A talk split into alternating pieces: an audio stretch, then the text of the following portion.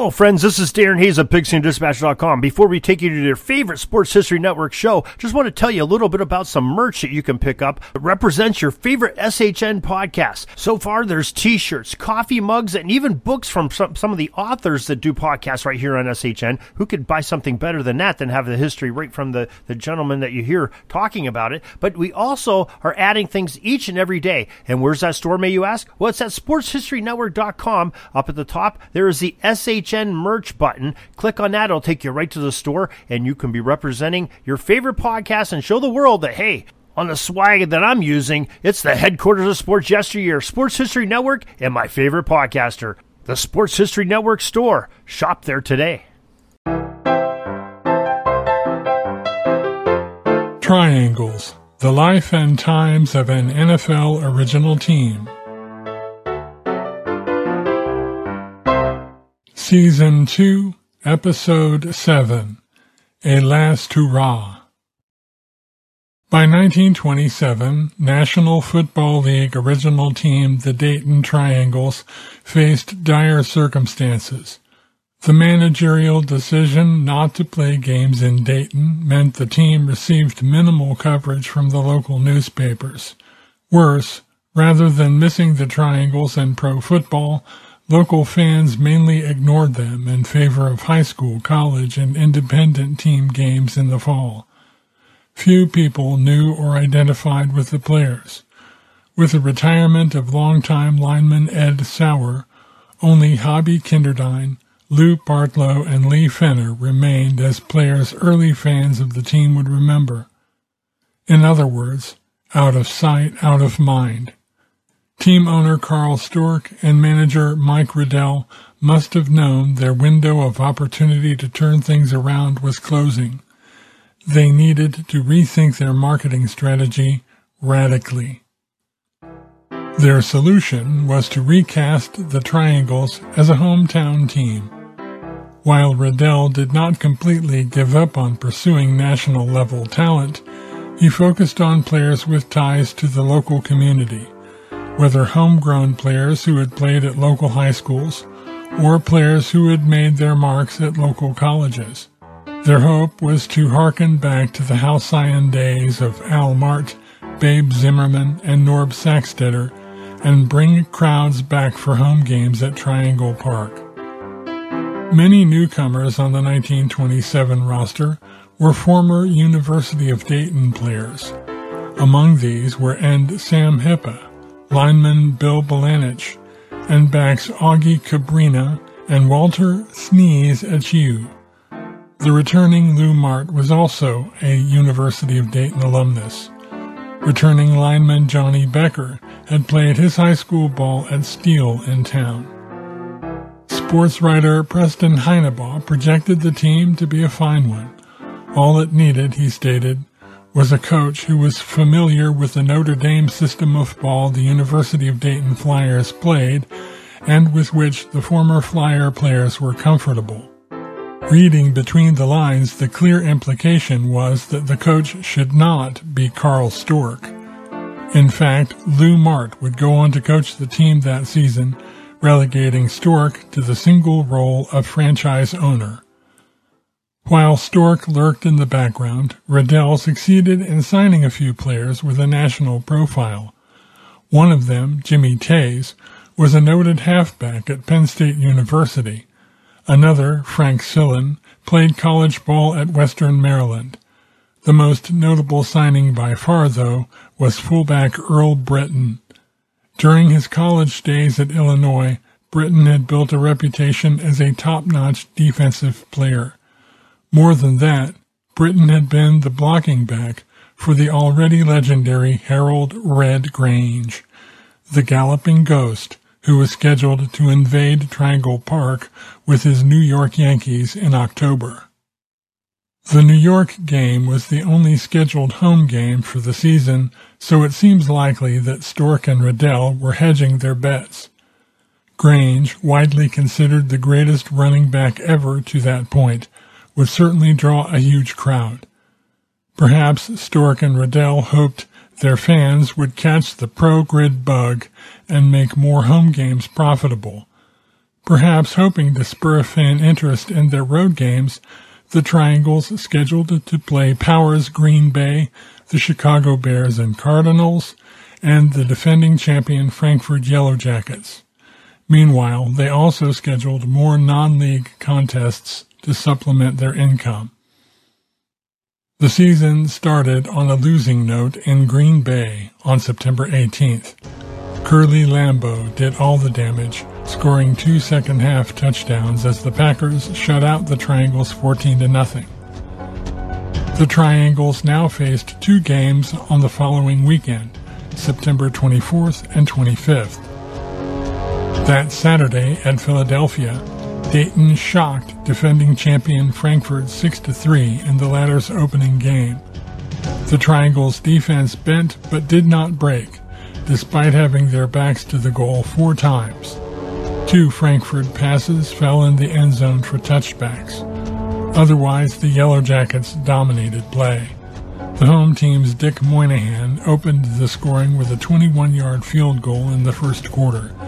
The score remained 3 to nothing until the fourth quarter when the Triangles got a break. Dayton guard Pup Graham picked up a Paul Fitzgibbon fumble and raced 70 yards for the game-winning score, stunning the 6,000 fans in attendance. The unlikely 6-3 triumph was more than simply the Triangle's first consequential win in years. It would prove to be the last NFL victory in franchise history. Buoyed by the happy result in Philadelphia, the Triangles made the short trip to Orange, New Jersey to play a local non-league game the following day. Lou Mart threw a touchdown pass to end Red Joseph to put the Triangles on the board first, but Dayton gave the touchdown back on an interception return. Tiring after the previous day's contest, the Triangles struggled to hold on, but managed to salvage a 7-7 tie in front of 5,000 cheering New Jersey fans. Returning home, the team now focused its attention on the titanic matchup against Grange's New York Yankees at Triangle Park. Once again, Dayton's press played up the game to the greatest extent possible. They featured Grange heavily, of course. In an interview, his former teammate Britton opined at length about how Grange was actually underrated as a defensive and offensive player.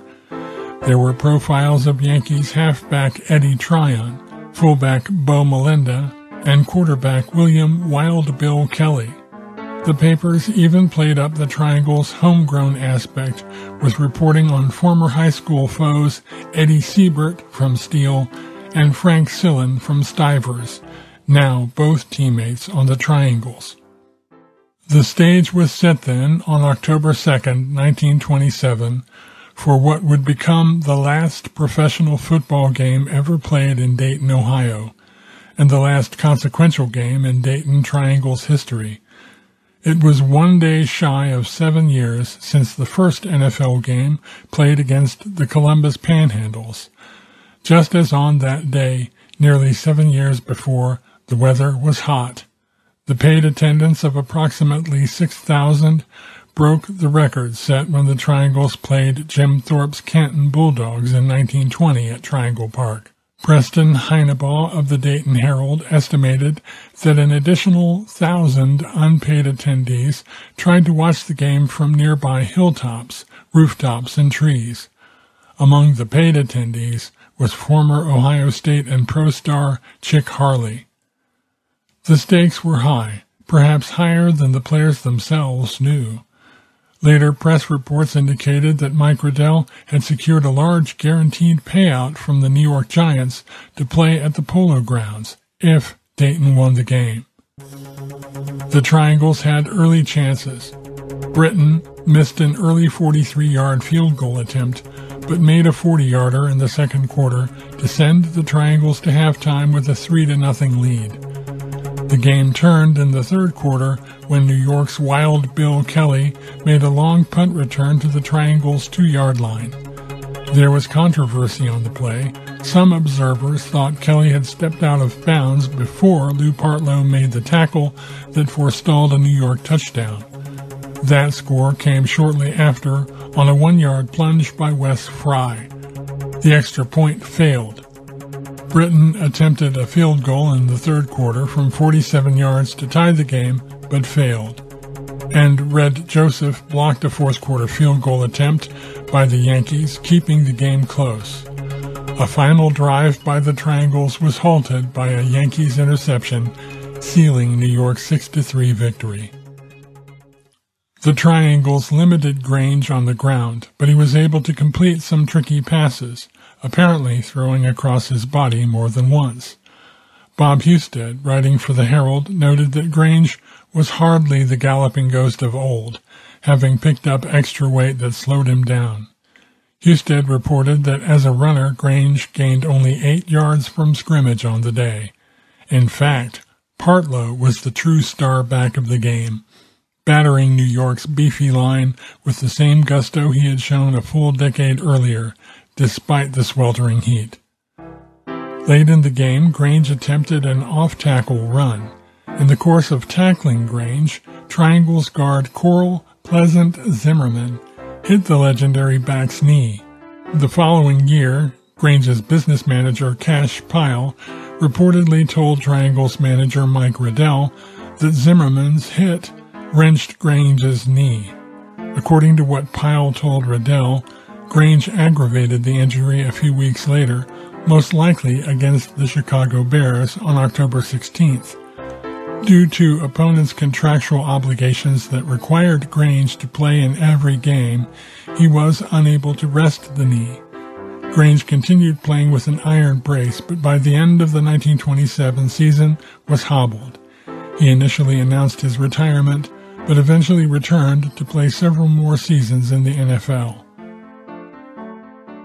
The Triangle's reward for their valiant effort was another two-game weekend on October 8th and 9th. Saturday, October 8th, found them back in Philadelphia to face Frankford again, this time playing the Yellow Jackets to a scoreless tie in muddy conditions. A triangle's interception snuffed out the most serious Frankford threat, while the Yellow Jackets blocked Britton's field goal try that could have given the Triangles their second win against Frankford that season. Then Storck and Redelle arranged to hold the fast Broadway Limited train so the team could take it from Philadelphia to Chicago, where they played the Cardinals the following day, Sunday, October 9th. In another mud bath that featured numerous missed chances, the game stayed scoreless until almost the end, when Ben Jones's long pass to Red Strader set up Strader's short touchdown run, giving Chicago a hard-fought 7 to nothing victory. The following Sunday, the Triangles played a non-league game against the Ashland Armcos, coming away with a scoreless tie. During the week leading up to the Triangles' first visit to face the Providence Steamrollers in Rhode Island, the Buffalo franchise, one of the NFL's founding members, failed. The Triangles had scheduled a game in Buffalo on November 13th, and the demise of the former All-Americans, Bisons, Rangers, Bisons team forced Redelle to scramble in filling the date. He initially tried to bring the New York Giants to Triangle Park, but negotiations went nowhere. Ultimately, Redelle booked another game at Green Bay for November 13th. The end of Buffalo left Dayton as the last original NFL League franchise. In Providence on October 23rd, passing made the difference in another close game. The Triangle's once vaunted passing game was outdone by the Steamrollers, as the aerial combination of Curly Ogden to Wildcat Wilson in the final period set up Bill Pritchard's five-yard touchdown run, giving Providence the 7-0 victory. Sunday, October 30th, saw the Triangles make a return trip to Chicago, this time to face the Bears, in front of 10,000 fans at Wrigley Field. Dayton held their own with Chicago in the scoreless first half, with punting the dominant theme. Sneeze Achiu helped keep Dayton in the game with his running. The Triangles went to the lead in the third quarter when Bill Belanich returned a fumbled punt for a touchdown, but the extra point attempt failed. From there, the Bears rallied, wearing Dayton down, and scored two rushing touchdowns in the final period to claim a 14-6 decision. The win left Chicago as the only unbeaten team in the league, a condition not destined to last.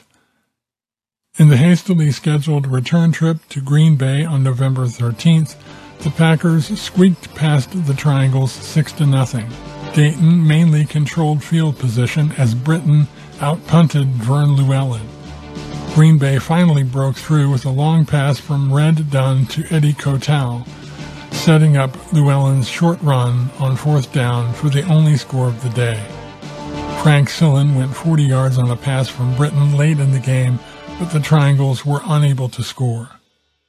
With the loss at Green Bay, the Dayton Triangles season ended with an NFL record of one win, six losses, and a tie, leaving Dayton in 10th place of the 11 teams that made it all the way through 1927.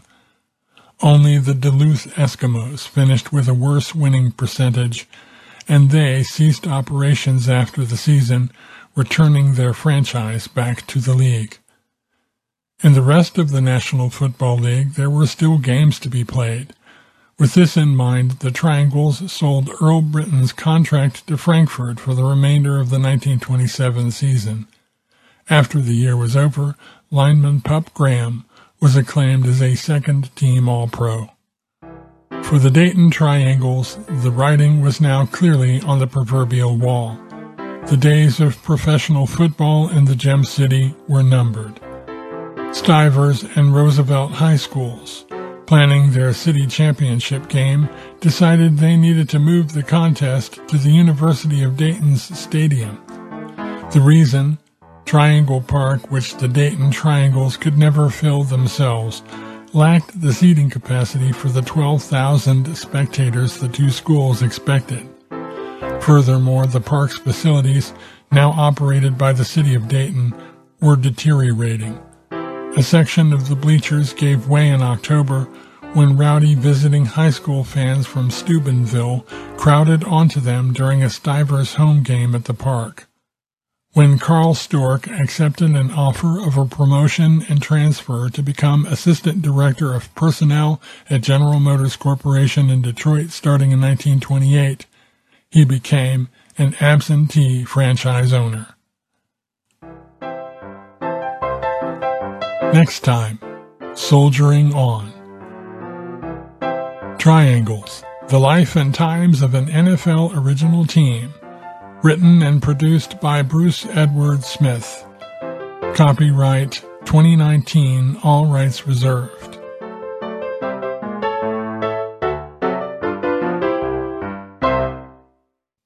For more episodes, plus bonus content, please check out DaytonTrianglesPodcast.com. Hey there, sports history fan. This is Arnie Chapman, aka the Football History Dude, and I hope that you enjoyed this recent episode presented by the Sports History Network and were able to learn some good old fashioned sports history knowledge nuggets. I started the Sports History Network back in 2020 with the mission to help podcasters find a community of like-minded sports history nerds as well as helping aspiring podcasters to start their own shows. We have a little bit over 30 shows on the network right now covering all sorts of sports history.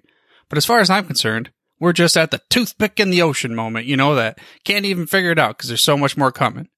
We wanted to create the ultimate headquarters for sports yesteryear starting with Podcast Network and our website, but we're going to continue to move into other mediums as well. And here's the cool part because we want you to be part of our team. So if you're interested in starting your own podcast, or maybe being a guest on one of our shows, or who knows, maybe even writing an article for us over on the website. Seriously, all you gotta do is reach out to us on the contact page over at sportshistorynetwork.com. You can be as technologically savvy as a Neanderthal tapping on a stone trying to figure out this whole hieroglyphics thing back in the day. Again, it doesn't matter because even if you don't understand the whole podcast space, we have a production team that can pretty much help you out with doing everything. All you got to do, head over to sportshistorynetwork.com, head to the contact page, fill it out. That message goes right to me, and I'll reach out to you as soon as I can. But for now, dude, I'm through if you're through.